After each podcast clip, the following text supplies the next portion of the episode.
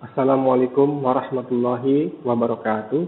Ketemu lagi dengan podcast motivasi bisnis bersama saya Andi Garmadi dengan tema spesial bulan Ramadan.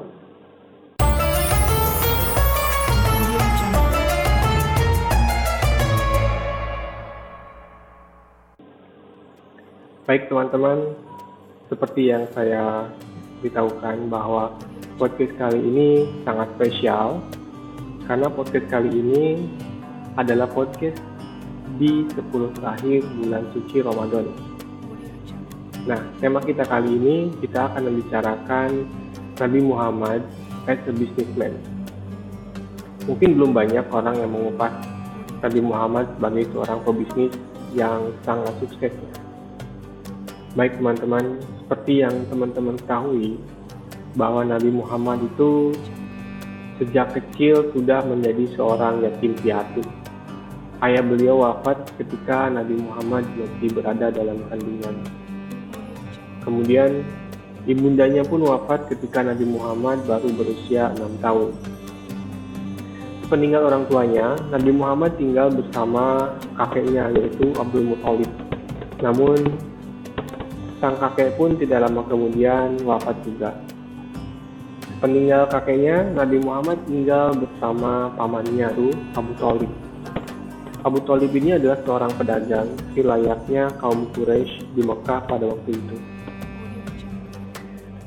Nah, Nabi Muhammad pada umur 8 tahun sudah belajar untuk berbisnis dengan mengembalakan kambing milik saudagar kaya di Mekah nanti beliau akan mendapatkan imbalan dari pengembalaan kambing tersebut.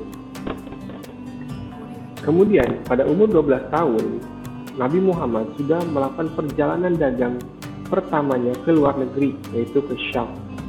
Bayangkan teman-teman, di umur 12 tahun, seorang anak kecil sudah melakukan perjalanan dagang ke luar negeri. Nah, dari umur 8 tahun Nabi Muhammad itu sudah dikenal sebagai pribadi yang sidik atau pribadi yang jujur dan pribadi al-amin atau dapat dipercaya. Jadi dua karakter ini sudah menjadi ciri khas Nabi Muhammad jauh sebelum beliau menjadi nabi dan rasul. Masyarakat Mekah sudah menjuluki beliau dengan sebutan sidik dan al-amin.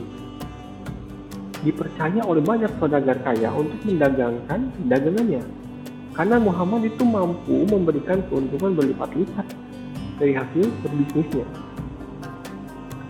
Dan pada umur 25 tahun, Nabi Muhammad itu sudah membawa kafilah dagang milik Siti Khadijah di Syam.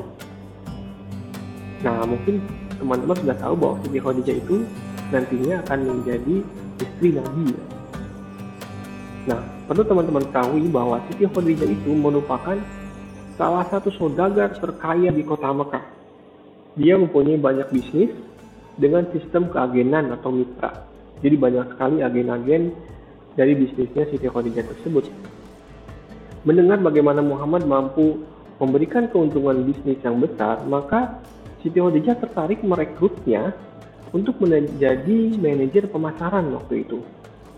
Dan tugas pertama Muhammad adalah berdagang ke pasar Habasyah pasar terbesar waktu itu.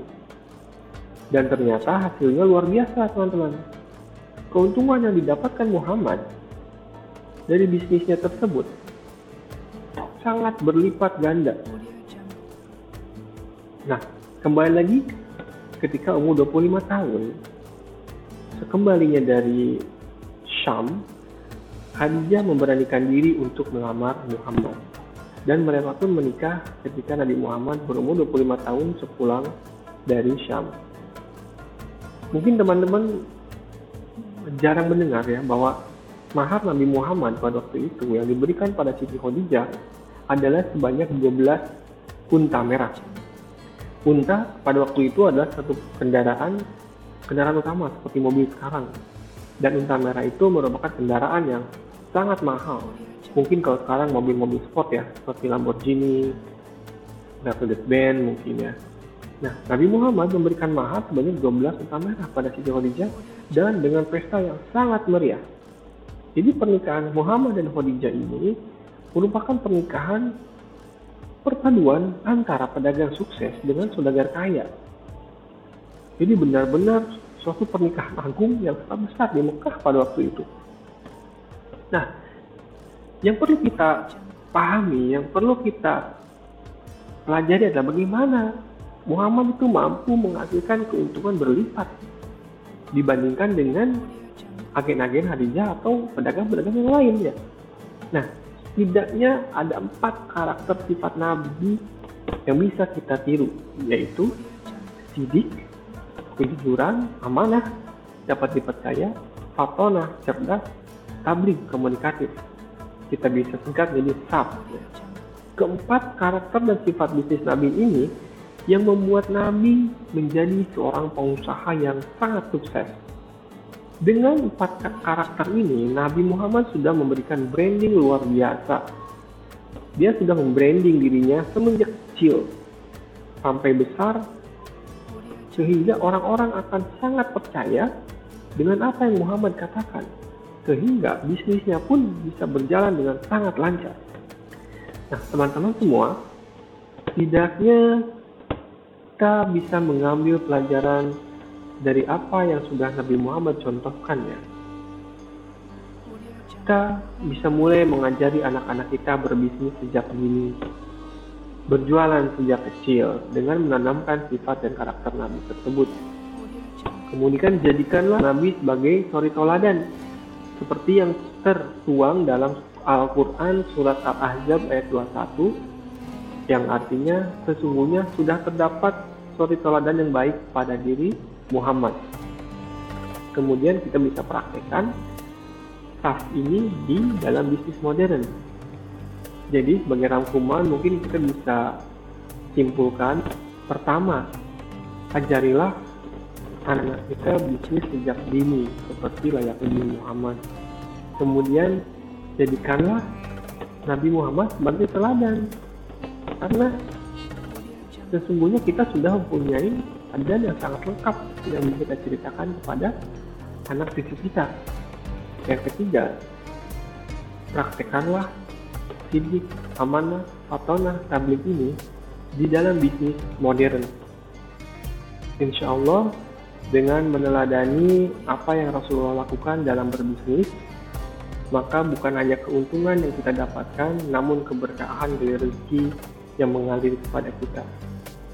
Baik, mungkin itu podcast kita kali ini.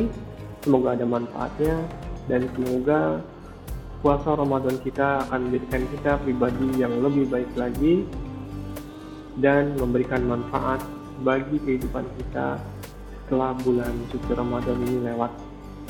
Terima kasih. Sampai bertemu lagi di podcast selanjutnya. Assalamualaikum warahmatullahi wabarakatuh.